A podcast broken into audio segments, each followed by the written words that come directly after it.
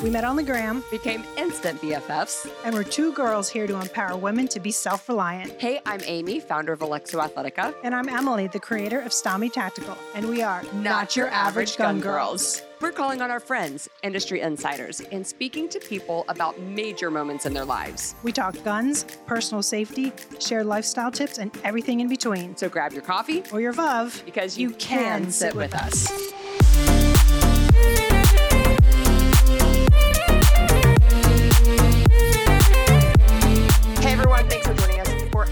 episode of Not Your Average Gun Girls. How you doing, Em? I'm doing good. How are you? I'm doing fantastic. I'm excited for today's guest. We've been talking about having him on for a long time. Well, getting him on our His schedule you know, is crazy. just insane. This guy is insane. Y'all are gonna love this episode today. We have the founder and creator of Black Guns Matter, Mr. Maj Toure himself. You're gonna love what he has to say and to fill you in on. So let's jump right on into it. Hey, hey. Give you some time to finish your breakfast there. Look at Oh, you. I I'm digging this gallon of water situation. I know. Do you do that every day? A gallon? Yeah. Mm-hmm. Do you really? Especially in the summertime. I mean, but I- I know this is really personal, but how do you get anything done? Because I would be just like running to the bathroom every five seconds. Right. Does your body just start to get used to it at some point? You get used to it, but the key is to drink a little bit throughout the day. So tiny sips. A little bit, little bit, little bit, little bit. Okay, Okay. so what time do you start drinking your water? And what time do you end? 4.30 in the morning, and I don't put anything in my body after like 9 o'clock at night. Even water, no water after nine. Because generally my bedtime is around 11. And if, because if I'm up at 4, 4.30, I want my, I, now I'll have water as the last thing. Sure. kind of like settle in. But by the side of my bed, I have a Brita filter and pitcher with cucumbers, lemons, and all of that, just at room temperature. And I just let that water and that was cucumbers and lemon and ginger sit in there overnight. So that's the first thing that I bang as soon as I wake up. No That's apple, no spout. apple cider vinegar. Only, only when I'm trying to seriously like detox. Mm-hmm. If I'm trying to seriously detox, apple cider vinegar is the way. Now, the, the trick too is I usually wash all of my fruits and veggies in apple cider vinegar with water. Oh, That's an interesting way that. to, to get that in. For those who hate drinking apple No, cider awful. vinegar, it is awful. I only do it because And it's one of those things I'm like, oh, I feel like it's doing It's- something for my body, so I'm okay with the nasty taste. Yeah. You know, I, I've even started like putting it on my salads and stuff just to get it in so I don't Mhm. have to try to drink it. But also, why are you getting up at 4.30 in the morning? I'm at the gym by six. Jeez. Is your gym an hour and a half away? No, but I gotta eat like before you work out? and just get get like um mentally ready for the day. Evaluate, you know, move the day with intention. Wake up. I mean, the night before, I've already pretty much planned and mapped out my schedule for the day. But when you wake up at 4:30, sometimes I might be outside, especially early in the morning. There's a lot of negative ions which are good for you. If you go outside and breathe that air, like the dew, it's like electrical charges and stuff like that. If you take go bare feet, go outside in the grass, get grounded. And if I want to have, co- I usually I used to drink like three cups of coffee a day, but now I'm down to like maybe two a week. And Wow. Saturdays especially is my coffee day. So Oh. because of that, I'll sometimes have coffee when it's still kind of like calm outside, barefoot in the grass, and things like that. So that that 4:30, because let's say I leave for the gym maybe at like 5:20 to 5:40, right ish. But during that hour, 50 minutes to an hour, is just to kind of like organize your thoughts and like move, create that day with intention. Are you, know into the, Are you into the shocking your body with extreme heat and extreme cold after you do your workouts? It depends. Sometimes, like once a month, I'll hit the cryo freezer. You know what I'm saying? Like just to to do that. But some people do cold showers. It, there's a benefit to it. But the guy that used to um, that came up with the therapy for like sports therapy for like ice knees, Yeah. He's since then retracted that ice in and of itself doesn't necessarily help you on um, recovery, but cold temperatures can because it just kind of like makes the body kind of go like, oh yeah. And cold is a preservative. That's why we put you know dead flesh in the freezer. Yep. Um, to slow the aging and death process. You know what I mean? Yeah. So, um, in regards to like, so my daughter's at soccer right now, and uh, when she's not in the house, I will like right now I don't have air conditioning on. Like it's a hundred something degree. Well, y'all in Texas, so y'all know Yeah. how. It's but um, just acclimating your body to extremes. So if you thrust into it, it doesn't it doesn't matter. Like I was, I just started learning how to swim a couple of months ago because my daughter, I put her in swimming, and I first thought to myself, like, man, if anything happens to her in our pool, I'm an idiot because I can't do anything. Right. Like I, there's nothing I could do. So I started taking swimming. And sometimes in the winter, you know, our pool is heated. And if the heater was broke, and I was like, yo, like I have to um swim in the cold. Cause if I'm on a plane and if I'm in the winter and if the plane goes down and if it's cold, you just gotta deal with it, bro. Like you just have to like not die. So some of those things I subject myself to over time just be just because you just need to be better at it. One of my good buddies, his name is Akil. He runs Taylor Defense Training Group, Special Forces dude, Master Drill Sergeant, Green Beret, all of that, sniper, jump school. Y'all know how that go. We do 72 hour courses with him where we're outside in the woods in the wintertime, summertime, different terrains. Yo, so what if it's cold? So what if it's hot? Like you gotta survive in different conditions. And sometimes when you're in a scenario, it may not be favorable. Like the bad guy isn't gonna be like, Are you comfortable right now? Like, is- am I enough sleep?" Do you need a jacket? know. So true.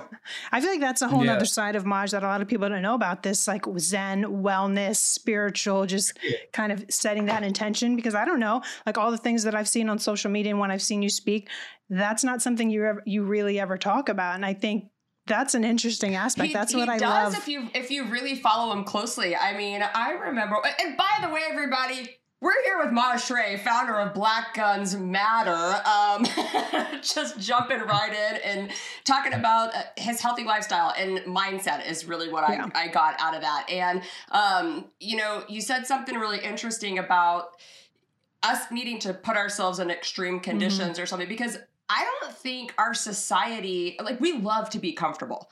And I think that's a Mhm. big part of what's going on. Like a, a big part of why we're seeing the demise of so many things is Right. like nobody wants to get out of their comfort zone to help other Yeah. people or to help themselves or to and and it's not until they're put in that situation that they might be like, "Oh man, I should have Mhm. probably been a little bit more proactive in maybe making myself uncomfortable." right.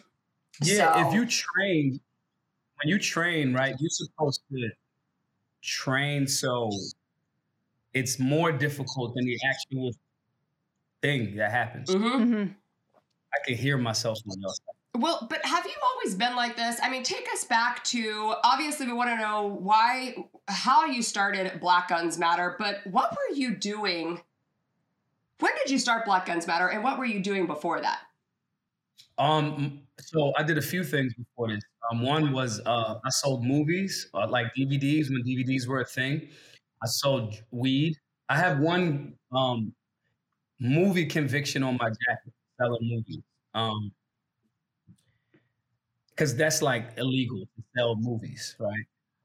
Um, but I did everything. I sold, I sold pretty much everything. Um, I sold a lot of weed. Uh, and I used to rob drug dealers. So that was my job before I started Black Guns Matter. And that's where a lot of the situational awareness comes from. Because when you rob, now let me put a disclaimer on that. At the time, how I justified robbing drug dealers was um, they're selling drugs and they must be the bad guys. I no longer think that. I, it's, it's intellectually inconsistent for me to say that those were the bad guys and I drink alcohol. I smoke cigars those are drugs. Mm-hmm. Black sugar is a drug. It's, it's like six times more addictive than cocaine. I think that the war on drugs has been the most horrible thing for urban communities generally. And it's a huge contradiction because what someone wants to do with their body and whatever they want to ingest, the government shouldn't have anything to do with that. But the government picks and chooses which one they say is okay, even though cigarettes, if, I, if I'm not careful, cigars, I don't smoke cigarettes, but cigars, if you smoke too many of those, that, that leads to lung cancer You know what I'm saying? Like Mhm. there's there's it's clear. Um, so my justification for that then is not how I, I view it now. Um, but the reason why I would rob them is because they couldn't tell. And most dudes that hustle, you don't want to catch the drug charge and the gun charge. So most of those guys would not have a firearm. Huh. And so they Oh. there's you know, it could be dangerous if they come get you later, but in that moment, dudes don't want to catch the gun and drug charge, right? So most of the times their situational awareness was horrible. They did not have a firearm on them.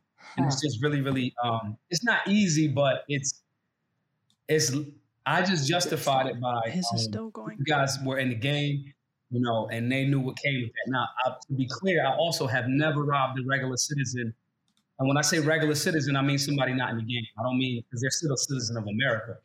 Um, but I just thought that was really lame to like rob little old ladies or people that, first of all, that person is like going to work for like 50 hours Yeah. a week, as opposed to I could rob you on a Friday night and get maybe four or five grand Mhm. and just go have fun. Okay, Right. so you're living this life. You're you're hustling. You're selling everything that you can. You're making money. When what happened? At what point in your life did you decide? Okay, I want to do something different with my life and go down this path that I want to start helping people um, with with what you're doing now. the irony is I always helped people. Like I always like when I had a job at like Foot Locker or whatever, I always I never wanted to take advantage of like uh, this is so ironic given that that was a part of my history. I never want I never liked people to take advantage of weaker people, right? Right. even even down to me like robbing hustlers is a very dangerous it- it- that job has occupational hazards. But those people are not generally looked at as the weaker of us. When i was in high school and i sold weed everybody smoked. So the guys that sold other things in school they was they would get weed too off me. But so would like the kids like the freshmen and juniors that like playing like yu-gi-oh! and pokemon cards but I wouldn't let the guys that sold harder drugs pick on those guys because it's like, yo, why you picking on somebody that don't want it? You know what I mean? And so I always had this mentality of like, yo, like almost like on some Robin Hood shit. And so after being introduced to certain concepts about liberty, then I started to kind of go like, you know, when you start learning about the war on drugs and how it's it's a racket, and you learn, you know, I'm a libertarian now, but this was early me just being exposed to liberty. That Who was me coming out of me that? being. I was, yeah, I was I was a Democrat, but then I just started studying more, and um, and then starting putting that stuff into action. And then I made music as well. Fast forward, I would travel around the country selling my own music independently. And I would have relationships with people in whatever city I went to. But then if I would come back, they caught a gun charge. You know, I'll do the same thing in a different city, and they caught my other homie caught a gun charge. And these weren't like they shot somebody gun charges. It was they just had a gun gun charges. You Hmm. know. And so, and seeing that, I'm like, man, that's that's cra-. and that was that that's crazy, and that was the catalyst for me starting Black Guns Matter. This information is here. I know guys that literally one dude was 25 years old. He worked at the bank. He bought a firearm, you know, in the regular gun store, and he did not know that he had to fill out twenty dollars in, in Philly and some paperwork and get a license to carry. He gets pulled over. He tells the police officer he has his firearm, this, that, and the third. He still catches the charge, but he gets fired from his job because technically he's got a gun charge. And so for me, it's just like, yo, this is just information. Now, to me, also in this evolution, it's like that you have a gun, we should charge you for having a gun shouldn't even be a thing. But earlier on in 2015, when this started happening, I just was like, nah, man, we can solve this. Like I've I've always had guns. You know, my mom didn't even know I had guns until after I like started BGM. But that that's primarily because it was I have information by operating in a different sphere of the world that the general public doesn't, concealing firearms, um, uh, uh, you know, just just things, just knowing about firearms, and it's like, yo, I have this information that I've had to almost be closeted about, and people are catching legitimate cases that don't even take a third of the risks, a quarter of the risks that I take. So we just said, you know, going into the 2016 election, um, fed- uh, presidential election, we just said we kept hearing we need a we need a voters registration drive, voters registration drive, And me and my friends was like, well, we need a license to carry drive, like half jokingly, but also serious. And that's how Black Guns Matter was born. It was gonna be one event. It was gonna be one event. And we anticipated maybe 30 people showing up. Like 300 people came to this. I'm talking about people came from like Brooklyn. This was what? in Philly. They came from Jersey. And it it, it highlighted another amazing. thing like, damn, the folks don't even know the we got different municipalities. Like mm-hmm. you're asking me about questions and from my city, from your city, but I'm like, bro, I the rules are different there. So yeah. that's when we started up with the we're gonna do a 25, excuse me, a, a 13 city tour to mirror the first 13 colonies hmm. and like do this. And we raised like, we was like, we're gonna raise 25 grand and that should pay for it. And we did that. And um, right after that, uh, everybody was like, we got emails from people like, man, that's messed up. You didn't come to our town.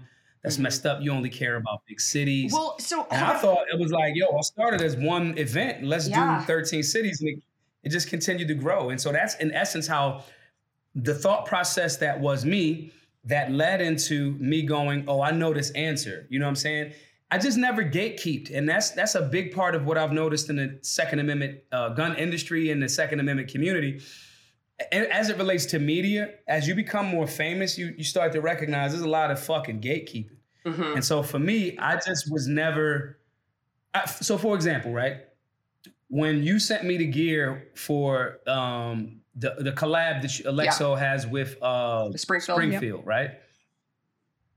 Everybody was like, because I have like, uh, what do you call them? Hellcats. I got like three Hellcats yeah. and this, that, and the third. But but everybody was kind of like, well, are you gonna do it? Because I'm like, bro, like, you. She sent me the gear. Like the the clothes are cool. I want to wear them. Like this this mentality of like to help you have to get something for yeah. it. Yeah. That was something that I never subscribed to just because I don't know where it came from. I just was always like, yo, I'll help. You know what I'm saying? And I just, I just, I just really, really dislike that. And as as you become more famous or prominent, um, which I think it shouldn't even be something that a Second Amendment activist should aspire to mm-hmm. be. You should be more wanting to. My challenge is I want us to do who's going to do the most work? Yeah. Who's going to bring more people into the community?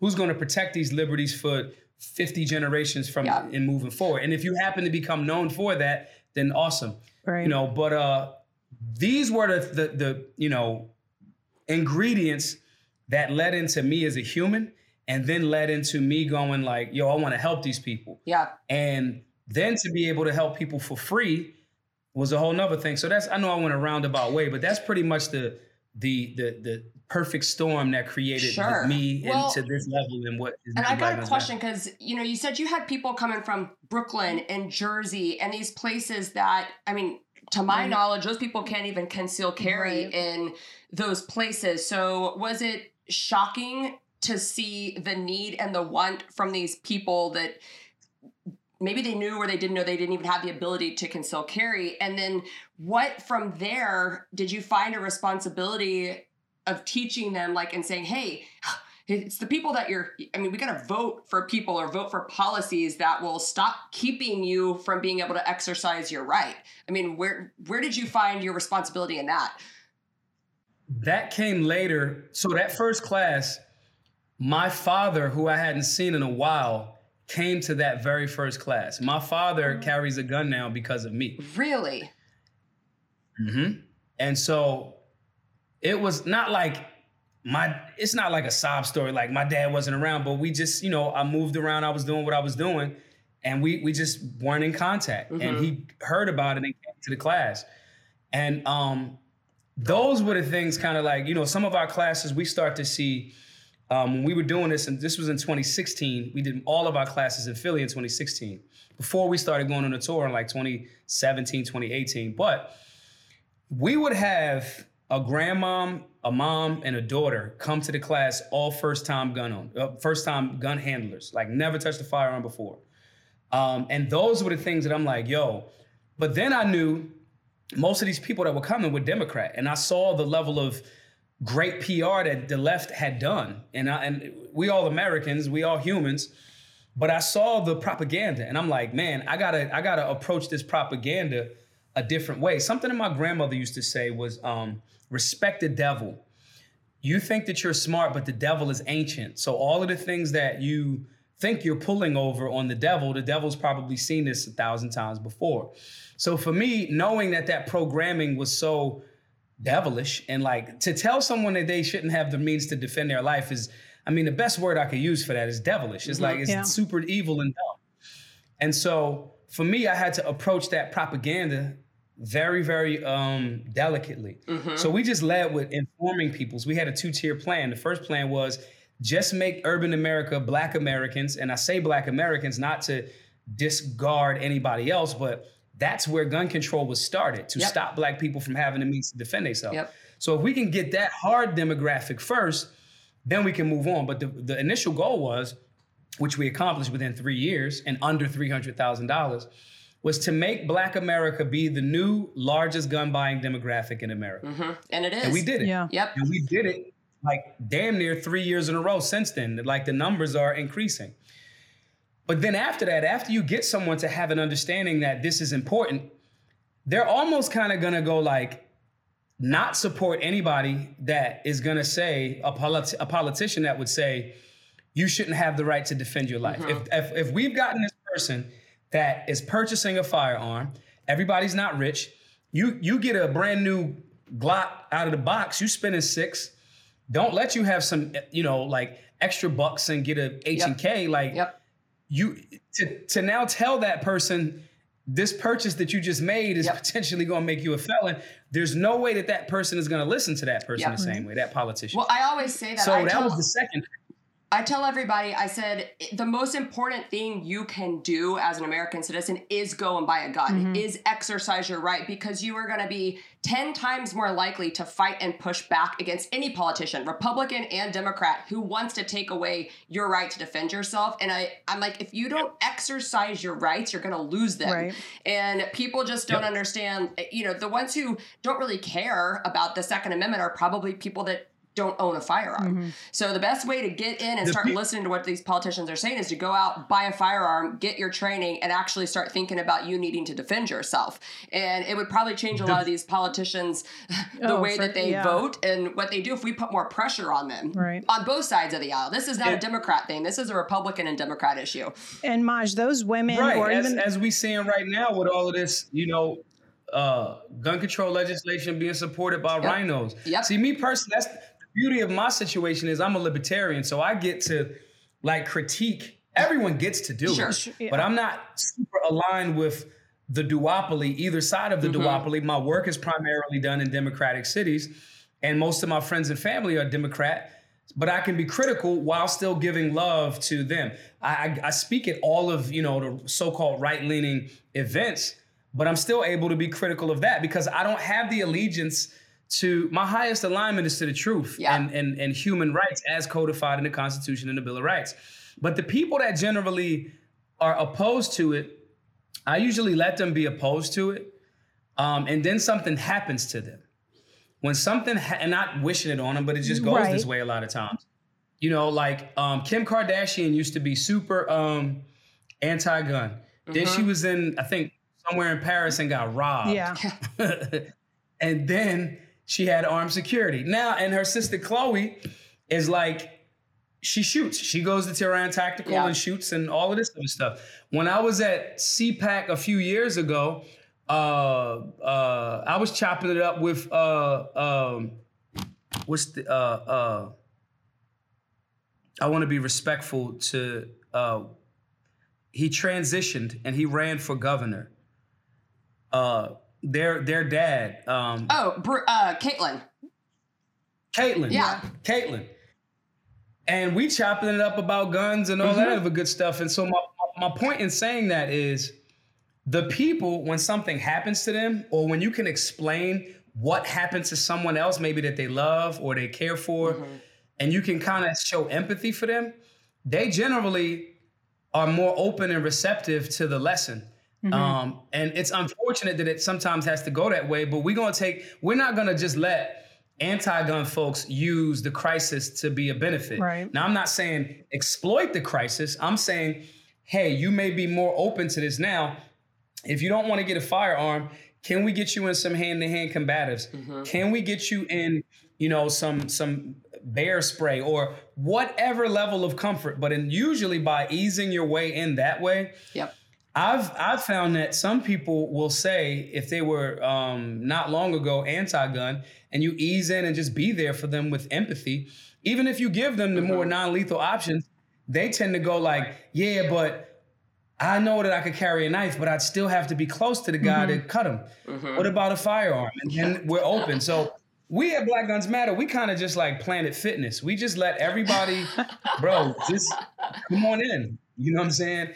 And so that we've made a lot of headway in that regard by just being that way, empathetic to people, because we understand that the propaganda of the anti-gun regime is very strong, it's very ancient, and we just respect the devil. Mm-hmm. Right. I think that's part of the mindset of that of we always talk about about this lifestyle is you start thinking about those types of things and like you said Maj if you're going to carry a knife you have to be somewhat close eventually the people who are hearing the stories of things happening to someone else they're going to realize that well eventually I'm going to need I'm going to need something stronger I'm going to need something that that has that stopping power so mm-hmm. that evolution of yeah, I've got situational awareness. I've got the mindset. I'm and I'm ready to embrace this. But eventually, once they start hearing the stories and hearing, Yeah. you know, what they can and cannot do, they're like, okay, yes, this is this is something I need to start Why are really we thinking seeing, about. like the rise in the inner city of people now starting to take hold of their their personal safety? I mean, is it because they're just now realizing that there's more violence? I mean, like what what's going on that they now want to start owning firearms? for the last five years, we were blown beating this drum and going to those places. The demo, so the Second Amendment community does a horrible job or establish bigger organizations with a few exceptions. And not just Second Amendment organizations, more so-called right of center po- uh, political parties, right? The Republicans, you know, the first 13 black senators were Republican. They very rarely talk about that. They don't highlight that in urban America.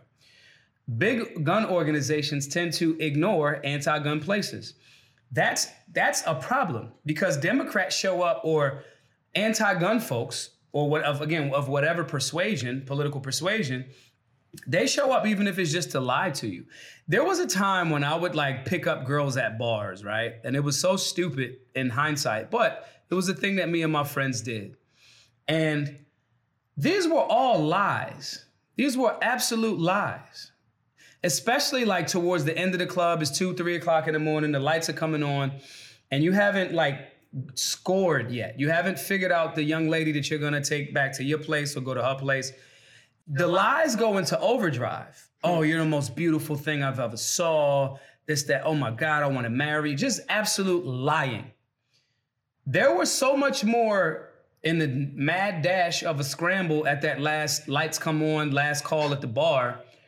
Um, I was able to get so many great, beautiful women to have consensual engagements with me based off of those extreme lies. That's what anti-gunners are. And the moment of them attempting to convince you to operate in your own disinterest. Now, obviously, it was a woman's interest and my interest to, for us to hook up. And this is a very crude guy caveman example. However, it's very similar. That fear or loneliness kickstarted not only uh, for that night or failure or scare, convinced, and and even some of those women, yo, I gotta, you know, at the time I think I was driving a, whatever f- car or truck. I got this outside. There were certain things that we would do. Not I never did this, but my friend had very good success with it. He would keep like Porsche keys that are like not wasn't even his car. But he would keep that, and the person would see, like, yo, if you miss out on me, then I don't know what to tell you. There was a mad dash of lying happening to those women. Same thing with the anti-gunners. There's such a mad dash of lying happening. And now with the advent of people like me going into those communities going, yo, they're lying, bro. Look, this is the lie right here. Here's a lie. So many people don't even know that 60 to damn near 70% of like so-called gun violence is suicides. Yep. You know, so we just started going into the communities and, and telling people and doing the work. There's so many times I heard, yo, don't go to those places, they're anti-gun in the beginning. And I'm like, yeah, that's the point. So the the anti-gun folks, and usually it's Democratic politicians, they are there to lie and they have more success because people's attention spans are short. They don't remember the lie. Like, you know, less than two years ago, maybe a year and some change, President Biden was saying you're not going to get the virus if you have these vac- if you get these vaccines. Right. And he's double jabbed and double boosted, and he has has supposedly been tested for COVID. But everybody doesn't have that attention span and that memory. Mm-hmm. So they show up to lie, and us seemingly on the right, we don't show up. Yep. So for us, it was it's it cost us some time and some crowdfunding. And the only reason why we haven't gotten more black men, because black women are the newest, largest Yeah. gun buying demographics. But because of policies by Joe Biden in the 90s and the 2000s and so forth and so on, um, a lot of those black men are prohibited possessors. Now, I'm gonna be very clear.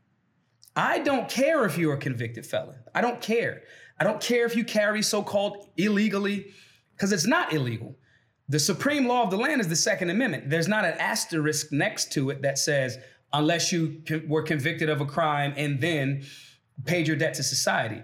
This is a human right.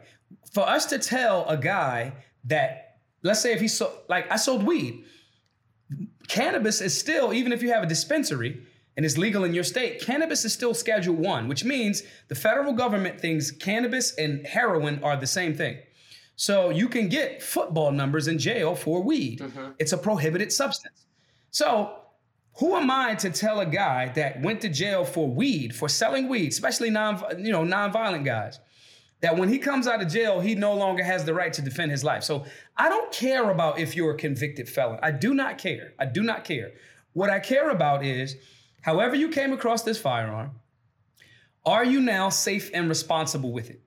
So even that messaging and sharing it that way to the general public in urban demographics, it, they recognize that we weren't being contradictory. Mm-hmm. You cannot say that's like guys that have a thin blue line sticker on their thing and then have a "I shall not comply" sticker on your thing. It's it's it's an oxymoron. this is a message based in the actual Second Amendment, void of any of these other falsehoods or whatever you believe that you generally what happens in urban America, if someone even does go in there to address it, they just want to like hit people with, well, you're a convicted felon. You come to our classes, we generally use SIRT pistols. These SIRT pistols are not firearms.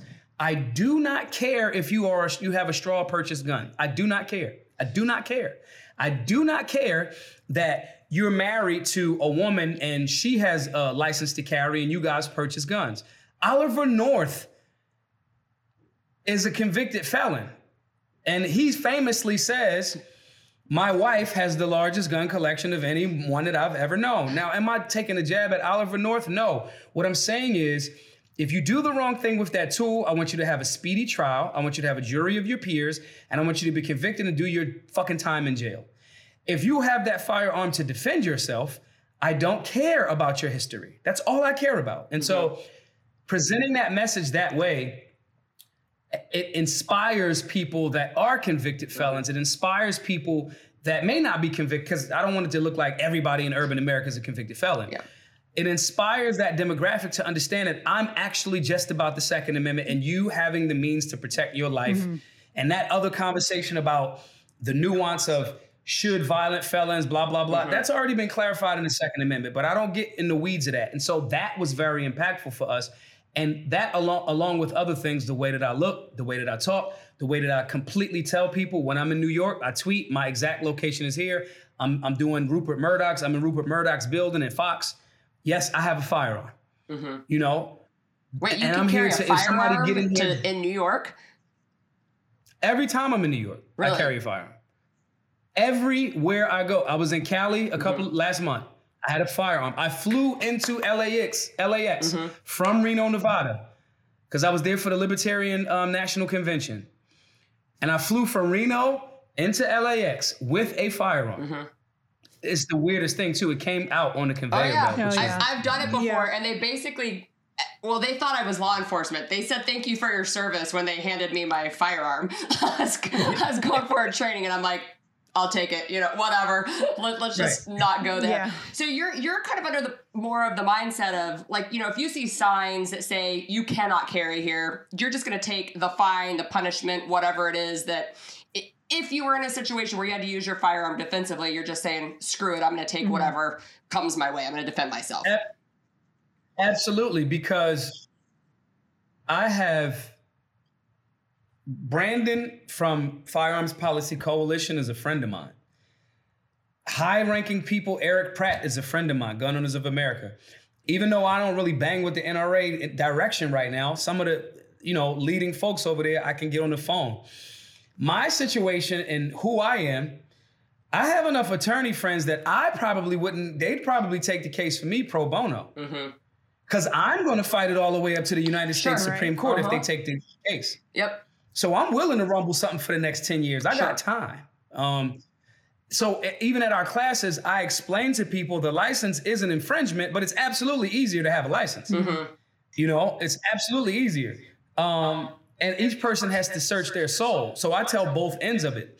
Because um, catching a gun charge is going to cost you. If you don't got 100 racks laying around, you might not want to catch that gun charge. Uh-huh. So right.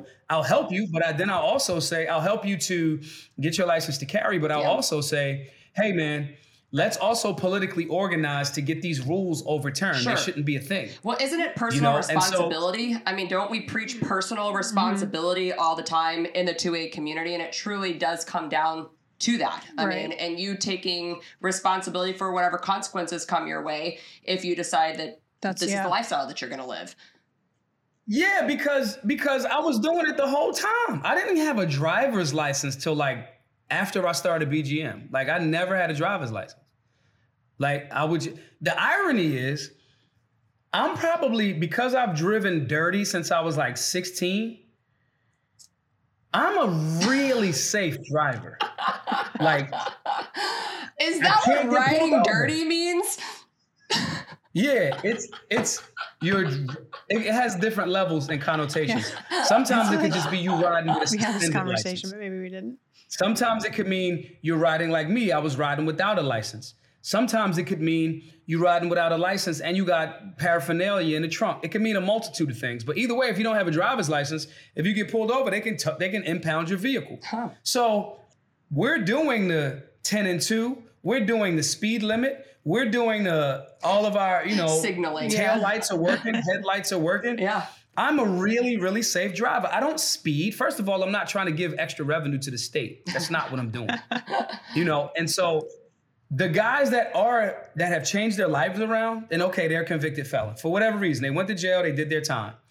Those guys that are still in the same city, just because you got your life together, the people that you had issues with, they do not care that you got your life together. Mm-hmm. Yeah. They're trying to murder you. Yeah. And it's irresponsible of me to tell this guy in Chicago, yo, bro, just put the gun down because you know that's stupid. That guy's gonna be, if, if he's changed his life around and he's gonna carry a firearm still, that guy, similar to me, is gonna be the most conflict avoiding person that you have ever met. Yeah. But generally, if they come to go, our classes and we talk about does it not like prove your point to say, you know, when you're trying to get people armed, you know, if there are going to be convicted felons that you say everyone should have a firearm, then everyone should have a firearm because mm-hmm. we know that there are still going to be people who are going to do bad things with that firearm. But then that's where you've got to take the personal responsibility to say, I'm not going to leave and depend on the cops to come and protect me. If we're saying everyone should be armed, then everyone should, should be armed right. and everyone should take responsibility for their safety. This is the area where I always push back against bigger national organizations because they use this phrase law abiding. All of the statutes that are not in alignment with the Second Amendment are null and void. They are irrelevant. They are not law. They are statutes that municipalities or even states have created to attempt to supersede the supreme law of the land. They are not valid. So when you say law abiding, the law used to be I, as a black man, would not have the human right to defend my life. Mm-hmm. If I accept that, then I'm I'm, I'm, I'm not right. That law is not right. When racism and, and Jim Crow and, you know, segregation, these things are not human rights. Mm-hmm. This place called America is natural and human rights and natural law codified to check the government, not to put more rules on the people. And so, in explaining that to people, we are presented with very harsh questions. Like, for example, if you're going to be intellectually consistent, I have children. My daughter is six years old. A pedophile that, if I get my hands on you, if I catch you attempting to violate my daughter, hopefully you could get away before I get to you. But it, let's say you get away and then you're apprehended and taken to court. Here's a harsh statement that most people will not say. After he pays his debt to society, and to my estate because he violated my estate. He even has a right to defend his life. He actually should try to have something to defend his life when he comes out of jail because I'm still going to be looking for you. Right. Yeah. So most people we pick and choose, mm-hmm. and that's where we show an intellectually inconsistent mm-hmm. space in our argument because we aren't we if we're second amendment absolutists yep. right. purists yeah which is what america was founded on it can't just be for the guys that i like mm-hmm. right yeah it can't just point. be for you know if if you're if i'm not a fan of government overreach i would oppose government mandating everyone has to have a gun no they i don't think government should mm-hmm. have anything to do with that and if you make a rule saying if you don't have a gun in my city, you're going to get fined. I would champion against that. Yeah. Because government can't overreach. The intellectually inconsistent part is what allows some of the bigger organizations to do a whole lot of fundraising because like me lying to women at a nightclub at the last hour, it's fear mongering. Mm-hmm. It's deception. Mm-hmm.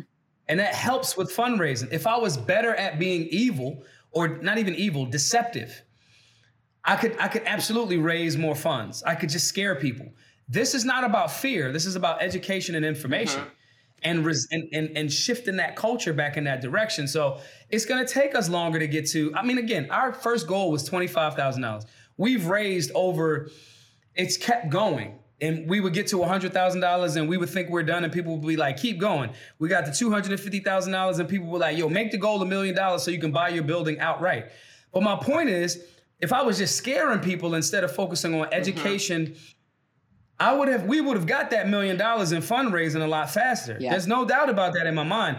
But that's not the principled stand. Yeah. That's not what America does not need more of the scare tactic and mm-hmm. division. Yeah. That is actually what's making America damn near implode. I think that's what you we know, need is we so, need way more people out there willing to educate. And I think there's a lot of people like we've seen through the community of the Second Amendment who are vocal about it, but they're not vocal enough within people outside of their circle to continue to educate them and say, hey, when these things happen in the news, instead of having open dialogue and conversations, you know, I know, I mean, because I do this too, like depending on who it is, who if something happened in the news and and someone's going off on their tangent of how much they can't stand this or gun control that, depending on who it is or or the environment that I am, I will shy away from some of that conversation. But when when we really need to be leaning into that and then providing the education yep. to start getting people their minds open to realize too that a lot of the stuff that's being said to us and shared with us through the media and through everything else is is lies and it's all about deception. Well, Maj, right, we, and that deception, I can't like repeat it. I can't. What I don't like as a follower, I don't do as a leader. Mm-hmm. So I can't in good faith. I, I, I um, the American people, you know, if we want to save America, we got to trust Americans. We got to trust that with the right information. And again, this is literally what we did with Black Guns Matter. Just give people the right information, let them, his, history's there. And the government's given us alley oops. The Biden administration is showing every single thing that we've been mm-hmm. saying for the last 5, 10, 15, 20 yeah. years. Yeah, they're, they're not even showing, hiding it, trying to hey, hide it anymore. After firearms. Mm-hmm. They're not even trying to hide it. No, they just no. like they're just like hell yeah, we're coming for your guns, Beto. Yeah. Like it's it's not even. yeah. So it just creates this space where the people come back to us like, yo, I remember I wasn't ready to. I've heard this a thousand times. Yo, when you were saying it early, I didn't really feel where you was coming from. But I'm looking at it now. It's no different than when I was like, yo, yeah, I don't know if y'all want to. I, t- I told everybody in the gun community, a good friend of mine, Cheryl Todd, yep. Cheryl and Danny Todd run. AZ. Well, they used to own AZ Firearms over in Phoenix, right? Good, good, good salt to the earth people, yeah, right? I remember during the last presidential election, I told Cheryl Todd, I said, yeah, Biden's gonna win. And she was like, there's no way. I said, dude, Biden's gonna win. They're gonna cheat and Biden's gonna win. And she was like, this, and I'm just like, the reason why is because when we get a seemingly, because Trump was not super great on the pro gun situation, sure. he was great for the business of America. But when we get a seemingly pro gun president, the gun community starts to chill and relax. Mm-hmm. And the anti gun side, usually Democrat, gets quiet for a while. They lick their wounds. And we were all in this like nan and nan nan to the libs, but they were licking their wounds and came up with a plan. They mm-hmm. made an entire COVID regime to get people to induce vote in ballot, you know, mail in mm-hmm. ballots and all of these other different yeah. things. And I'm just like, bro, we had the House and the Senate and we couldn't even get silencers off the NFA list. Yep. Right. Yeah. So these are the things that like we just have to make sure that instead of getting trapped in us versus them, red versus blue, it's here's the information. Here's what's good for you as an individual, for your family, and your community. Here's when this has not happened. Here's what happened to the people that did not do this. We have all of the historical references and framework that we could utilize. And but in order to do that, we have to put down some of the like trying to own the left, yeah. dunk on the left, own the libs. I don't, and and it's been successful for us because I'm just like the libs that are subject to this propaganda are the people in our communities. These are the people that actually you have more of an uh, ability to get their ear because they in your community. Yeah. Than uh, arguing against them, you could just share the information. You know, the, the story that I give about, you know, um, if if you're if you're a woman, like hands down, like women, y'all got like little cute dainty shoulders and are like just beautiful beings. And it's like hands down, a big 200 pound, like I'm 5'10, 5'11 on a good day, right? I'm strong. I'm I have broad shoulders. Unless you have something or you insanely train, usually I'm gonna win that physical altercation. Yeah. So if you share that with a woman and say, I want you to have the means to fight off a would be attacker or would be rapist to the best of your ability. I don't want you to get into a Brazilian jiu jitsu uh, roll, roll around with this 250 pound dude when you could train on situational awareness, avoid the conflict. And if you get, get into the conflict, you have the tool that equalizes that scenario. There is no woman that generally the vast majority of women that you share that information with that way are going to look at that a little bit differently. We don't have to get all of everybody on our side right now. You put a seed in the ground and it's fall, it's nothing. You can water it all day. It's nothing's going to happen mm-hmm. until spring mm-hmm. comes. That's yeah, that's you so know. True. So we just got to take that long and principled approach in my view. Well, we are so honored that yeah. you took the time to talk to us. We got to wrap up, but before we go, can you tell people where they can follow you and find out more information about Black Guns Matter and how they can give or get involved if they want to? Sure. Um, we have again, all of our classes are free to all. They are crowd funded. They're free to all by you guys' and gals' donations. Um, to donate, go to givesendgo.com forward slash solutionary. Um, to check on what upcoming classes, go to our website, solutionarylifestyle.org. Um, you can follow me on uh, Twitter, Maj Toure, M A J T O U R E. On Instagram, Big Daddy Toure, B I G D A D D Y T O U R E. TikTok, Mr. M R, M A J T O U R E. And if you're going through something, if you're listening to this podcast, if you're going through something, um, you you you know you you're thinking about using a firearm or anything to take life, or you're just not going through something, email me solutionarylifestyle at gmail.com. I would rather listen to your issue than read your obituary, hmm. you know. And so let's just continue to be kind to each other, support the people and organizations that are doing their thing. Make sure you're wearing Alexo Athletica when you're jogging. That's very important. Well, and soon, saying? hopefully, Um, your line when we do your line Yes. for Maj Yeah, people are Toure. gonna love that for sure. Well, Uh, thank you sure. so yeah, much. Yeah, you're And the real deal, man. be We just appreciate what you're doing, and I mean, you're out there putting the boots on the ground Yeah. doing it, and, and we applaud you, and we're so thankful for everything that you're doing. So we hope to have you back on the show again pretty soon here in the future. yeah, okay? definitely. There's so much more to talk about. Absolutely. Thanks, right, y'all. have a good Peace. one. Not Your Average Gun Girl Show and its related companies, Alexo Athletica LLC and Stami Tactical LLC, shares information that may potentially have legal implications for its listeners. A reminder that laws vary for each state, and we encourage listeners to seek local legal advice to understand applicable laws. Any items, services, products, and advice mentioned during the Not Your Average Gun Girl Show should be used at your own discretion in accordance with your local and state laws, and you should follow applicable manufacturer's instructions. Not Your Average Gun Girls, Alexo Athletica LLC, and Stami Tactical LLC cannot be held liable for your actions based on the information shared.